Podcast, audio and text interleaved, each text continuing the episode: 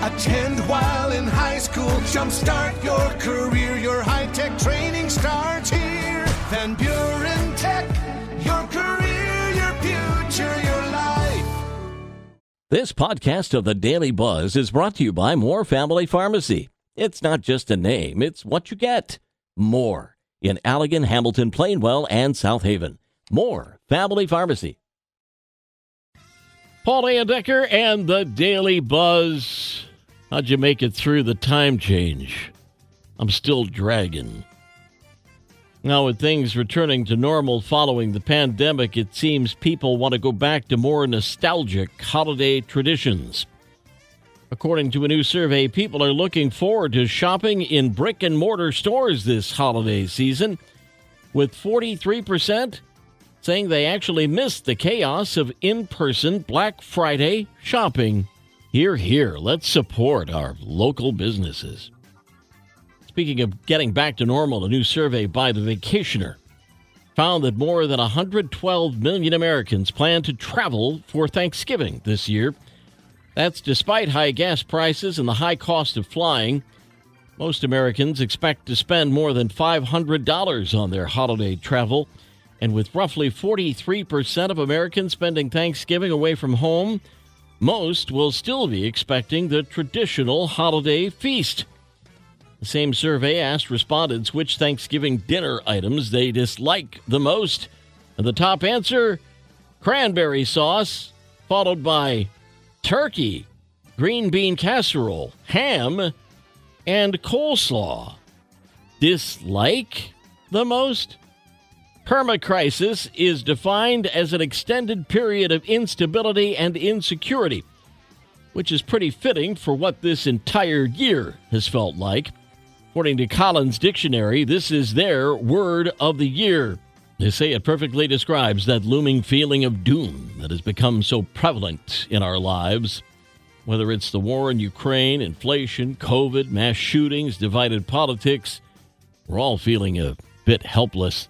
We'll turn the page in 60 seconds. The Daily Buzz. Daily Buzz Part 2. There's a thread online where people are talking about things we like less the older we get. The number one thing people, which is both depressing and true.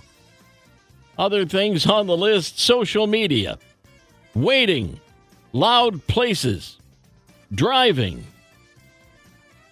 holidays, staying up late, snow, french fries, and whoopee scenes in movies. It's like, yeah, yeah, then what happened? Mentioned the fall back earlier. Of course, it's getting dark earlier now. Here are some facts about being afraid of the dark. It's a common fear. We might be predisposed to it, since darkness would have been dangerous to our prehistoric ancestors and it could be a result of certain life events, like if you experienced a robbery or an attack at night. Experts say find light as much as you can.